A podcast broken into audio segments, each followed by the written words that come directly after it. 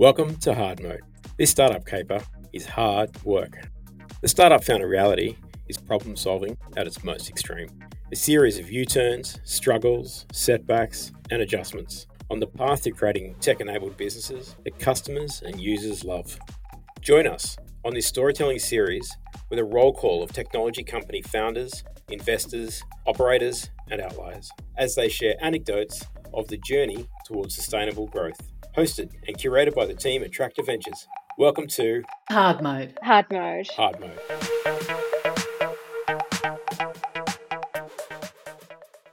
Welcome to this episode of Hard Mode featuring Talisium founder Tony Brennan. Talisium are reimagining global health education by providing a global focused training platform that enables health employers and professionals to access thousands of health courses to upskill and stay current.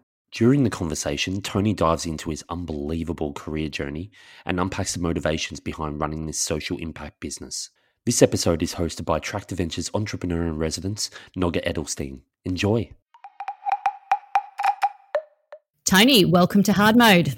Thanks, Noga. Great to be here. Absolutely. So, Tony, tell us about Talisium. Wow. Uh, so, we started in 2015 and uh, I uh, am a solo founder and really set about to educate the future of the global health workforce. That's really what we're about. So, we, in a nutshell, provide what I consider the most comprehensive plug and play solution to deliver scalable health education with with impact and and uh, we provide a big marketplace of of online learning content. We have more than six thousand on demand, self paced micro skills courses and professional certificates from some of the world's leading experts in health and medical education. And we uh, provide career pathways for uneducated uh, women in Africa to help get them out of out of poverty, uh, among other things. So that's kind of us in a nutshell. Uh, that's an incredible organisation, and there's a lot to unpack there. How did you discover this gap in the market? Well, before uh, before I started Talisium, I was actually running a medical company in Afghanistan in the Middle East. I was living in Dubai, and I'd moved over there to take on the role as a CEO of a of a medical company that at the time was uh, operating a small business in Afghanistan, and then I grew that over the next couple of years to expand it across Afghanistan, uh, the US, Africa, and doing some large scale projects with governments around the world. And uh, as a CEO of a health company, I just saw I had some headaches myself around. I, I had I had more than 150 staff, doctors, dentists, paramedics, nurses from all around the world, and it was really hard to find, uh, you know, a way to easily, conveniently provide them with opportunities to improve their professional development, their skills development remotely and online. So I it was just a huge challenge for me as a CEO. So I thought there had to be something easier. There had to be a better way. Uh, and I also found we are doing some projects in Sudan where we took a number of uh, people from about seven different villages in a particular region, and these people had historically been trying to kill each other, and put them through a five-day community health course where it was translated uh, three different times to get the information to the to the students. And at the end of the course, you know, these people left uh, as friends. You know, they went home to their villages and, and, they were friends. So it just really struck me the power of education. And you know, we just see globally so much money being thrown at projects and initiatives around the world and post conflict resolution and trying to have an impact, and so much gets wasted. And I just saw in this one small example how really focusing on grassroots education uh, in a way that makes an impact can make a difference. So I came back to Australia and started to, I hate using the word, but just reimagine how this could be done differently. And that's and that's that's what led to the start of Talisium. Wow, that's incredible. I have shivers listening to that story, Tony. you know, it's to see that problem and then try and solve that is really, you know, takes a lot of uh, courage and skill, and you've got such an incredible um, history yourself. Can you just tell us a little bit about what you kind of did before Talisium? Because I think you were a doctor and a lawyer, and you were in the army, and you know all these things got you to to the point where you are now able to you know solve these global issues. Sure. Yeah. So I. Um, at the beginning, I look, I failed school. I was one of these students who really I was I was I was not good. In fact, one of my report cards I still carry around with me says that if Tony really tries, he might be able to get a D in this subject. so that's motivation for you. So I, I, you know, I scraped through and and just left at the end of year twelve, uh, barely, and went into the went into the army and ended up doing severe trauma medicine uh, with a parachute surgical team. So spent my days either teaching severe trauma medicine um, or working with uh, rescue helicopters or ambulance paramedics or in the emergency departments or operating theatres of, uh, of different hospitals.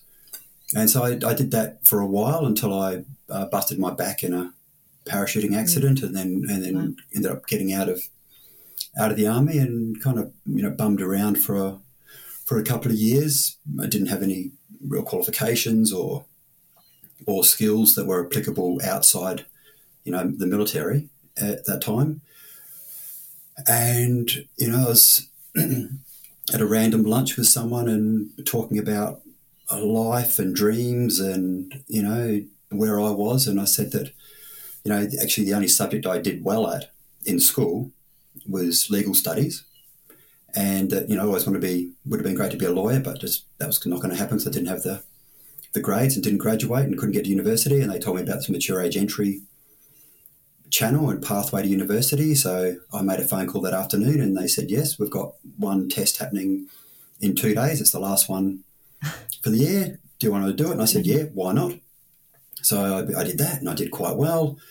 Anyway, I ended up getting into study law at uh, University of Queensland, where I did that rather quickly, did quite well. Ended up working at Clayton Utz as a corporate lawyer, banking and finance lawyer, uh, then doing some board positions and sat on a number of boards uh, from government boards through to listed companies and, and private companies, some large private companies.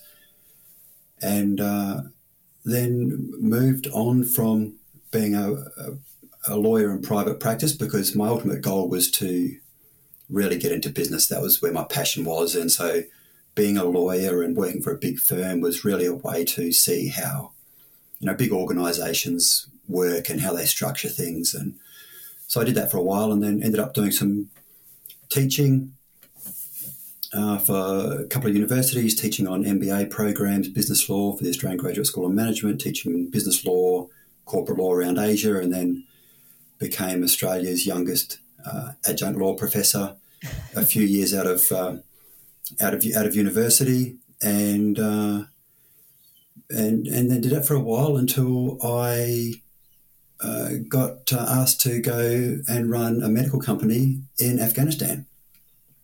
So I I took on that challenge, and it was it was it was uh, pretty much on the verge of bankruptcy when I started looking at it. But I believed there was a huge opportunity because the founder was uh, technically he was quite competent from a medical perspective, but commercially he had no idea. So I, I went over there and, and turned that around. And in the second year, we were doing more than $10 million in revenue. And as I said, expanded that to the US and doing projects in Africa and rewrote, did a project to rewrite global economic theory on how you take countries out of poverty. And that was uh, bringing on board the government of Haiti at the time, the Inter American Development Bank, and Harvard Business School were doing a business case on it, and uh, yeah, just doing different projects like that. And then after that, I moved back to Australia and, and started Talisium. So, in a nutshell, that's that's my life. wow, that is an incredible story. I hope that you track down that teacher one day, Tony, that told you you might achieve a D yes. and just show them what you've achieved because it's incredible. And I think that story also highlights the importance of taking opportunities when they arise the you know quick decision you made to take that law school entry exam and to take a job in Afghanistan and to join the paratroopers. Yep. you know these are all things that have led you on on this direction to where you are now. Absolutely. Can I, yeah can I ask you a question? So compared to all of these things that you did as you know jumping out of planes and mm. you know running medical companies in Afghanistan how does being an entrepreneur compare uh, look, I, I see this as this was the point that I was always working towards. So everything I've done has been leading towards this point. This it's it's hard to explain. I mean, other entrepreneurs, I suppose, understand, but it's just I just I love it. You know, I live and breathe it, and I just I can't imagine doing you know anything else. It's the challenge and the, the, the joy that come from just trying to solve big problems and think of new ways of doing it uh, is is is fantastic. And look, everything that I've done, I, I loved. I've been really fortunate in that I don't think I've ever had a job where I you know hated getting up in the morning and just didn't want to didn't want to do it. So I've I've tended to do things that that I found you know passion in and that got me excited uh, and this is something that I've been working towards for, for a very long time. That's a great lesson, isn't it? Do things that you're passionate about, and you'll never work a day in your life, as they say. It's it's so true. it's so true. But it's it's I accept that it's easier said than done, you know, and it's it's scary. It's really scary being an entrepreneur and, and stepping out and taking that leap of faith and backing yourself. And a lot of people, you know, that you know a bit more conservative and and you know express concerns and doubts and you know you just you've got to be resilient and back yourself. A hundred percent. So on that note, I might ask you then, you know, what is really the reality for you of having got Talisium to this point? Um, you know, this is hard mode. Tell us about um, some of the challenges you've had to, to get to where you are today. Wow we don't have enough time. it's it is it it is it's been hard. It's been really hard, and as a solo founder as well, I suppose it's been it's been extra hard. Uh, it's you know it's just so much hard work, long days, long nights. You really need to be. I've had to be anyway. In a lot of cases, the jack of all trades. So you know, doing everything from you know tech stuff, building websites and integrations through to, you know, marketing and sales and legal and all of those kind of things. So it's it's been uh, challenging. There's been a lot of travel, especially in the early years mm. pre-COVID, uh, because when I started the business as well, I rightly or wrongly, I built the business for uh, a global audience. So I built it to be global from day one. I didn't want to start a business, you know, that was focused on Australia and then take it global. I wanted to solve problems on a big scale. And so that meant a lot of travel. It meant a lot of, you know, dealing with different cultures, you know, and having to make hard decisions, you know, and, and turning down big opportunities when they conflicted with you know my values. Uh, you know the number of times I've been in some countries where the you know some people, whether they be you know some people you know uh, are less than scrupulous and you know and, and, want things on the side and you know just walk walk away from deals and projects and and money because it's just not how we do business and so it, there's been a lot of a lot of things around a lot of personal development, you know, a lot of frustrations, and you know, on top of all of that, I've you know I've got ADHD. I you know think of myself as probably the AD, the ADHD CEO. And that goes without saying for most entrepreneurs, doesn't it? yeah, I, well, I wouldn't be surprised. Uh, and so, so that's been that's been interesting too. That's been an interesting journey because I've learned a lot about myself and a lot of the challenges I've had. You know, over the years with Talisium, uh, are explained by by that. So having an understanding has, has made that a lot easier for me and helped with a lot of things. But yeah, it's it's tough, you know, hiring the wrong people, you know, at the wrong time, and it's a lot of lot of ups and downs. But I wouldn't wouldn't swap it for anything. It's just been an amazing journey, and it's and it's just getting started. Yeah, sure is.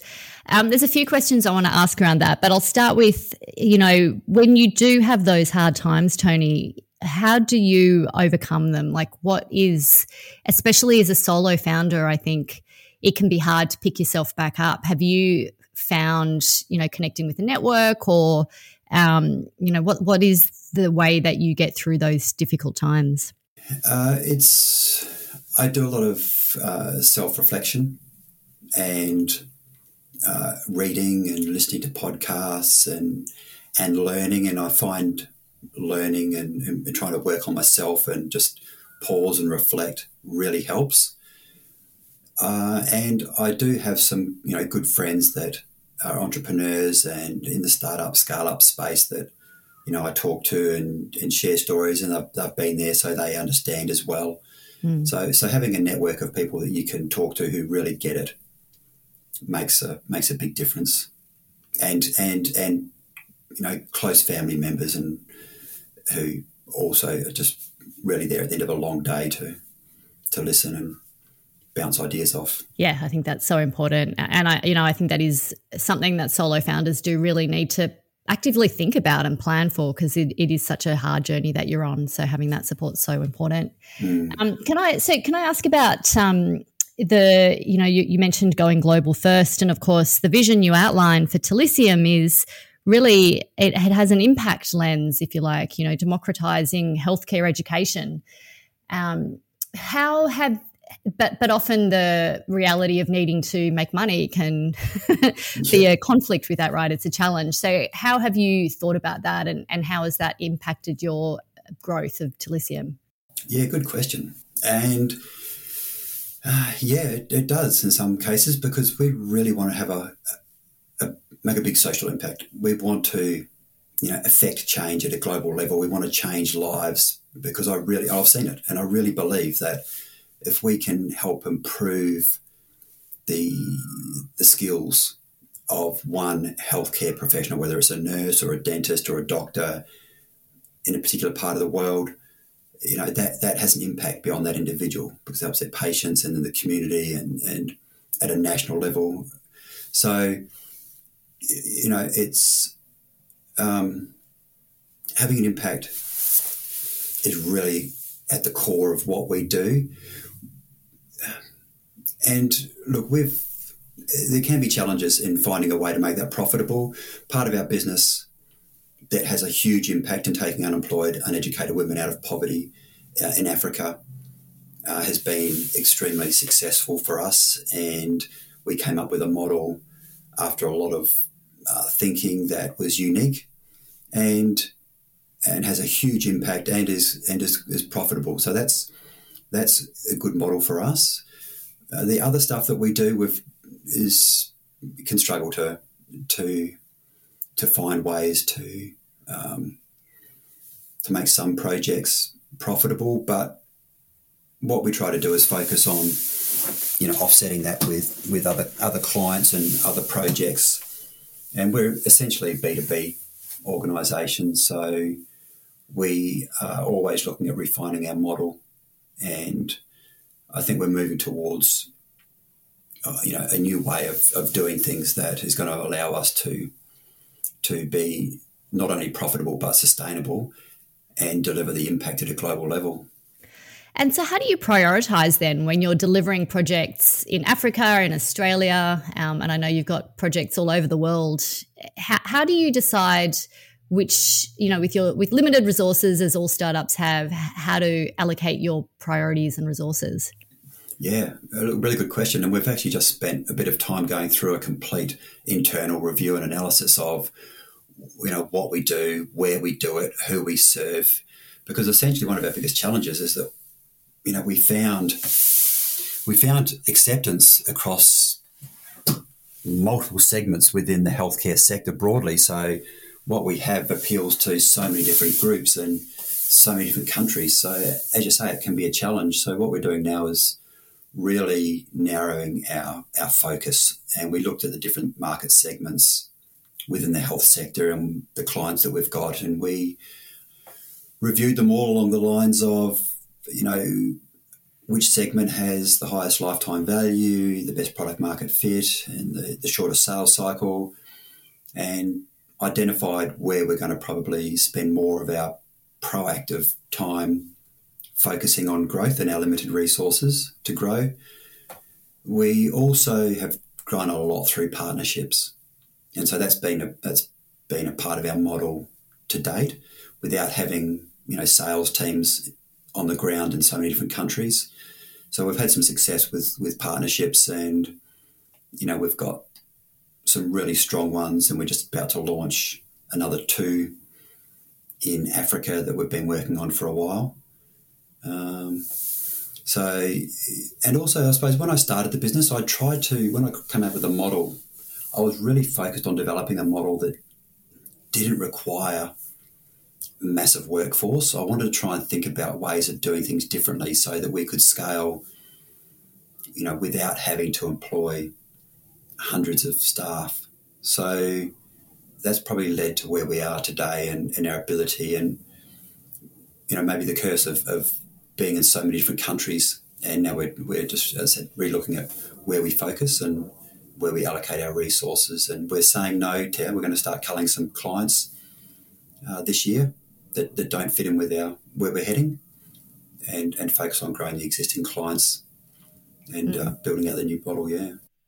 And that's such a hard thing to do as an entrepreneur to say no to money. Yeah, yeah. but I mean, it's it, it is essential to focus at the same time, and you know, you can actually die by having too many opportunities and not enough focus. So, um, I think that's a really a brave and, and a really important thing um, for all startups to to know um, how to how to say no to, to things that are outside of your core focus. Yeah. Um, how so? Tell me about kind of from a funding point of view. You have an as we were saying have an impact lens to the business you've been largely bootstrapped to date like how have you thought about funding the business and obviously you've taken some tractor finance so what led to that decision and and how did that sort of change the trajectory of the business?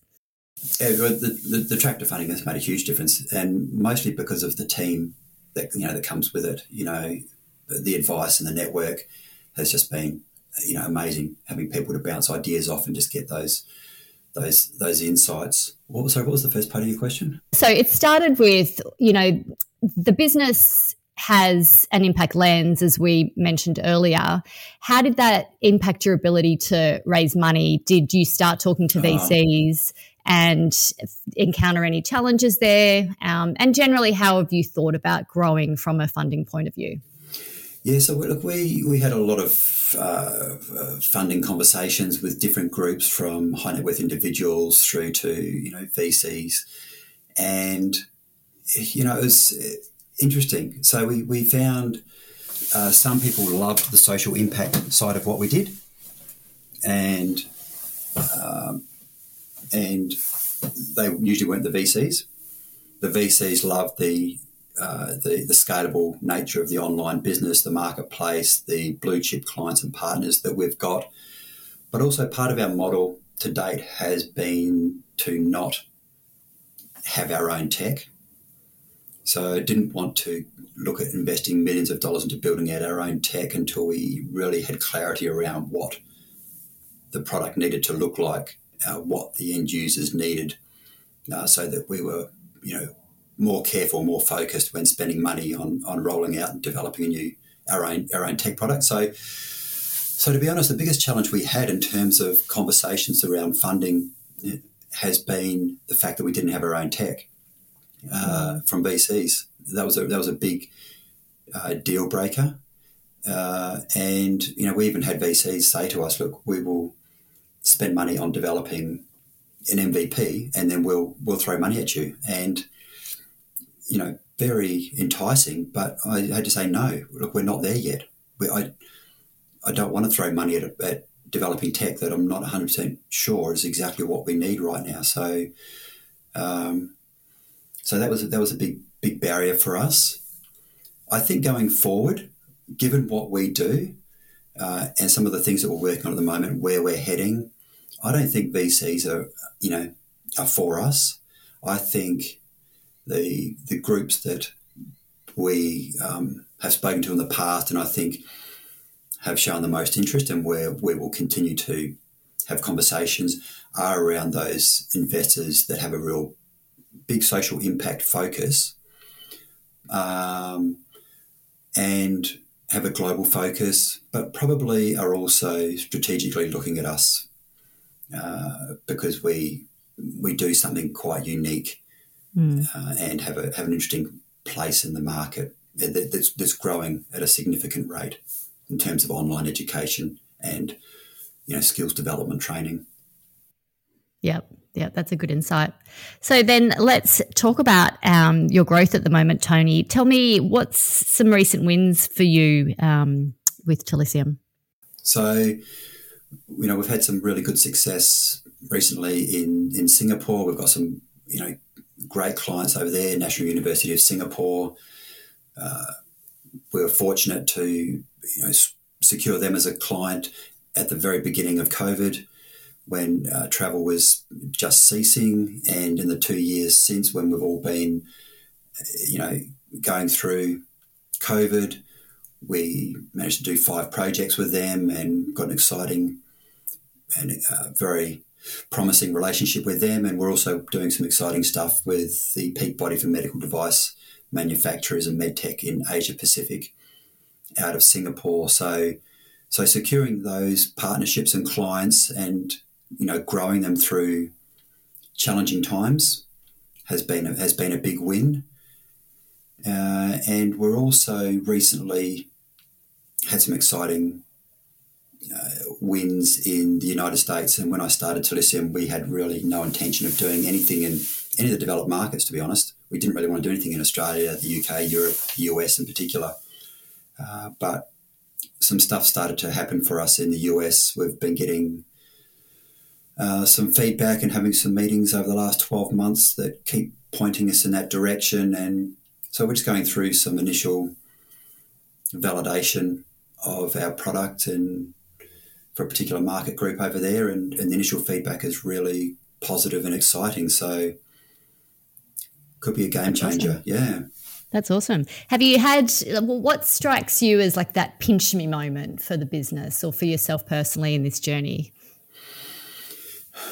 Look, it really was, I suppose, in the well, there's been a few in the early days when I was just getting started to some of the people that, that, that jumped on board and got involved, you know, as directors and advisors and have been with me ever since, uh, you know, just amazing. I've got, you know, Lee, who's the current head of TikTok in Australia, and you know he was previously the head of marketing strategy and innovation across Asia Pacific for Google, and you know Ren, who's been the VP of Growth Labs at PayPal and senior director for global marketing at Twitter and director of mm-hmm. marketing for Uber, um, and then ten years as a Google executive. So you know, there's just a few of the people that have really, after a coffee, have gone, yeah, we want to we want to be involved. We really love what you're doing, and we want to be involved. So, that's you know, amazing. Yeah, huge pinch me moments just getting that caliber of people on board and backing us.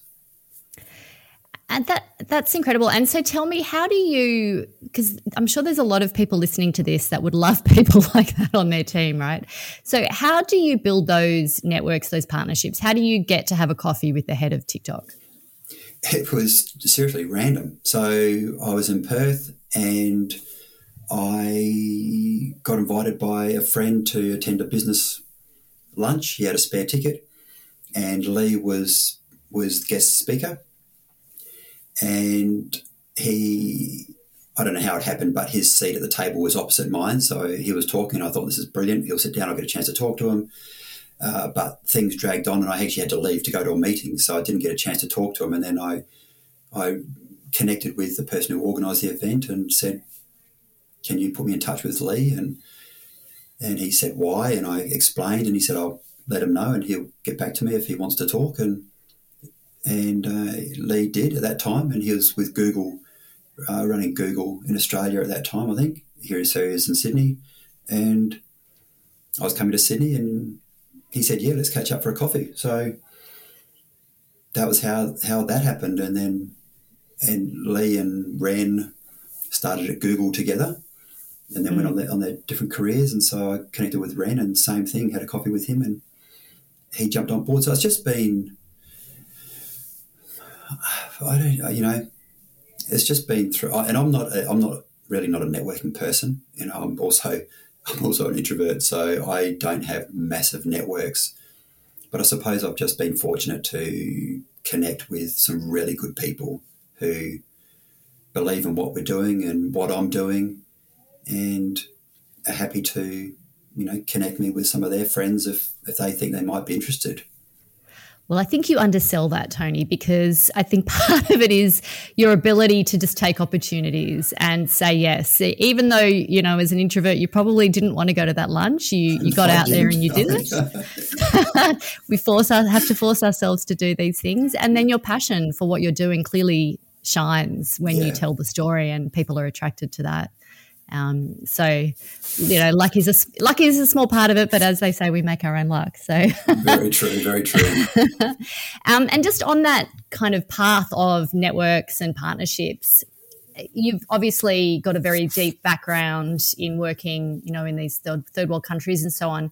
Ha- have those networks been um, important in the partnerships you've now been able to build for Talisium? You, you mentioned that you're doing a lot of distribution through partnerships, or, or how did those come about? Yeah, they we've never actually done any um, active marketing. You know, so we've got to where we are today. We I don't think we've spent any money really on on marketing and growing our networks. It's just been through contacts, uh, either from my previous lives or through people reaching out to me through LinkedIn, um, that things have happened. And so, look, my previous experiences in working in those environments has certainly been helpful because I have a better understanding, I have a reasonable understanding of how to do business in more challenging environments. Mm. Uh, and so that's helped me, I suppose, you know, make you know, make certain decisions, be a bit more mercenary in some things, and not get too excited about other opportunities. Uh, and you know, it is really understand the value of relationships, and having when you find the right partner in you know another country, you know, you, you stick with them and you work together, and that's one of the things that we've done. We've really you know, we support each other, we work closely together, and you know, we just value the relationship. And you know, that that that comes back when if times get tough and certain challenges pop up, then they, you know, they look out for us and they have our best interest at heart. And it's because we have those personal relationships, and that means, you know, in the early days, jumping on a plane and flying to the other side of the world and just to say hello and, you know, just have that personal connection. It means a lot. And, mm. you know, so that's, it's one of the, one of the challenges in operating at a global level. You know, there's only so much you really can do online. A lot of it does need to be face to face just to maintain and establish those relationships. And do you feel that's still the case in this post COVID, you know, Zoom virtual world? Yes, I do. Uh, I've thought long and hard about this, and I believe you know you can certainly do a lot of things now that previously I would have jumped on a plane straight away to do, uh, and we've proven that over the last couple of years with some of our clients. We've been able to grow business and new clients and relationships without having any face-to-face contact. Um, but there's still there's still challenges that I think really are best dealt with face to face. And it was just recently, I think last month, for the first time, I, was able to get back on a plane and go to Singapore and just spend a day with with some people that I'd only been seeing online. And you just you can't replace that. You mm. know, especially in Asia and Africa and more other countries around the world, it just makes a difference. You get business done, and new opportunities come to light when you're actually there on the ground. So, so I think you still do need to travel. I think you need to be there, and I think companies that think that they can still do everything remotely and online and have their sales meetings and maybe don't go to conferences face to face, but let's attend it virtually. I, I think, you know, I think that will that will backfire. I think they will start to lose opportunities and, and market share as the people who actually turn up, you know, get the mm, business. Yeah, it's interesting, isn't it? Mm. Um, so, can I ask? You know, you've been doing this for a little while. What was the moment for you when you kind of knew this was going to work? You were nearing product market fit. You were kind of, you know, this was going to be able to scale. There's been a uh, there's been a lot of small moments. I'd, I'd say, mm. yeah, a lot of small points of validation where you know you have meetings, you know, you, you, you do things and you get feedback from people. So we were in, I was in Sri Lanka and Colombo years ago, signing an agreement with the the government of, of Sri Lanka and had the the senior trade commissioner from the Australian government in India came across to you know witness it and be part of the ceremony, and they pulled me aside and said, "Look, we've we see lots of companies come and go with lots of different business models, and got to say that yours is probably the only one we think that can work yeah, right, uh, right. in this part of the world." And I thought, "Oh, that's you know, that's pretty yeah. that's pretty good to hear." And then when you have meetings with other you know senior health professionals and governments, uh, and they just they get excited about what you've got, and they come back and they go, "We you know, we just we love what you've we love what you got. We love working with you. It's it's really it's validating. So it's a lot of small points rather than I think one point in time. Yeah, and that that is the story of building a startup, isn't it? It's it's really one big bang. It's lots of little moments that all connect together, and I think you know that is also the case with with networks and as you were mentioning you know one coffee meeting after another that that leads to some great introductions um, you know we obviously love working with you here at tractor how does that kind of external help um, help you scale and grow? Uh, it, it, makes a big difference. You know the advice i get from the from the team is is invaluable It's just in the early days because i'm not a i'm not a tech founder.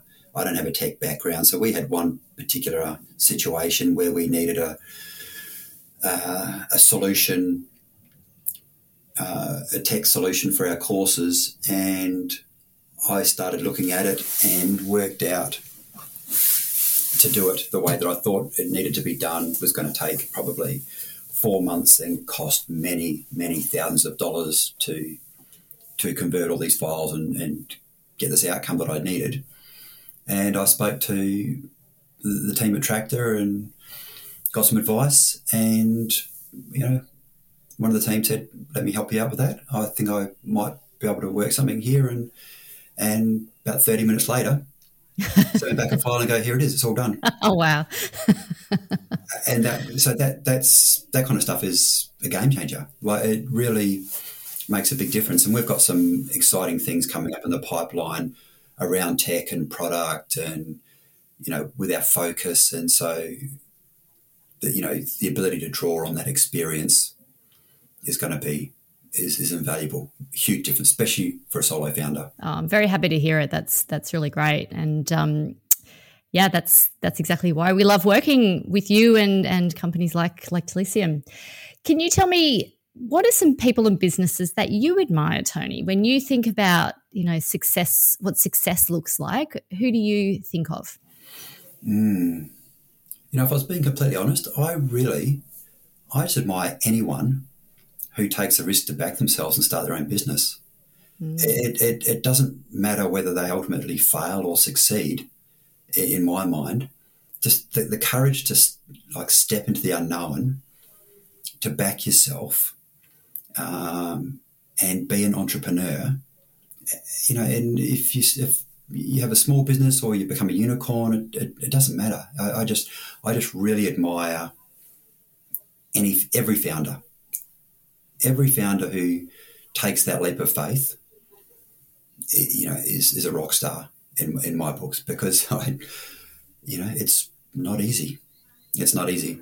So yeah, I, I wouldn't, I, I can't give you a, like a specific kind of, I mean, there are some great names out there and great founders, but I, I think everyone's, they're all rock stars in my book. Oh, I love that. I think that's so true. No one, no one knows how hard it is until they try and having the courage to just quit your day job and, and try something like this, I agree, that is very worthy of admiration. Yeah. Can you tell us what is coming up next for Talisium, Tony? So excited to hear um, what plans you have in the works. Yeah, so look, as I said before, we've just finished a big analysis and review of, of, of the business and what we're doing, what we have been doing, and our, our clients, and looking at the different verticals. And so I suppose the next 12 months for us is really focused on in the near term, over the next 12 months, growing our existing client relationships. We've got some exciting opportunities there that we're we're pursuing with uh, with those clients. As I said, we're going to be getting rid of some clients who are no longer a fit for us. But the biggest difference, I think, is really focusing on just nailing our niche uh, within a more specific client segment of the health sector. So we've looked at not just the, you know, the total addressable market, but you know, the right now total addressable market, and we're getting really focused. And so, I it looks like the next the future for us is going to be uh, some some exciting stuff in the United States. That's, okay. that's shaping up to be quite a quite a big market for us. Um, over the next few months, we'll just finalise what we're doing.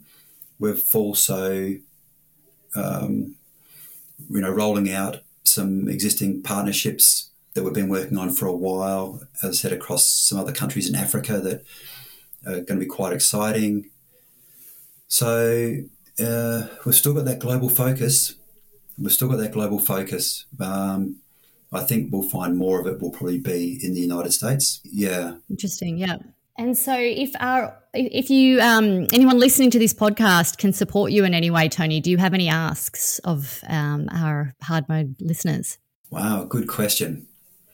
Uh, look, at the moment, I'd say we're pretty we're pretty good. I mean, as a, as a startup, you know, you always always need cash and people.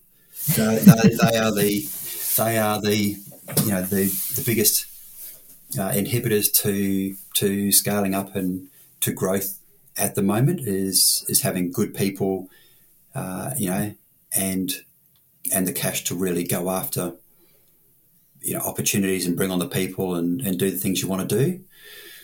So you know those are the things that we'll be we'll be looking for, I suppose, in the, in the very near future.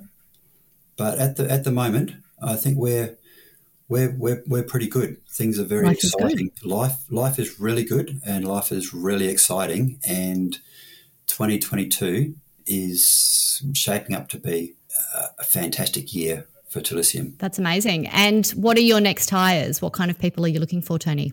Uh, the next one will probably be uh, around sales. So it'll be uh, someone in someone in sales, probably probably a, a, head of sales or someone who's a real strong hunter that can go out there uh, and help us uh, expand and leverage what we're already doing. It'll probably be somebody in the United States, I'm guessing. Okay. Yep. Yeah, someone to once we once we just finalise our validation of what we're doing in the the, the product for the United States market. Uh, we've got some some leads on some great people that would be ideal to really drive that for us uh, across the US. So, so that'll be big and probably followed by, you know, product and tech people because we are looking at some some opportunities that will require us to probably have our own our own tech all right. Well, that sounds like definitely some exciting times ahead. Thank you so much for sharing your story, Tony. It's been really fascinating to hear about your backstory and the growth of Talisium um, and your mission to uh, help educate the third world and, and bring healthcare education um, across the globe. Thank you so much for being on Hard Mode today. My pleasure. It was great to join you. Thanks, Noga.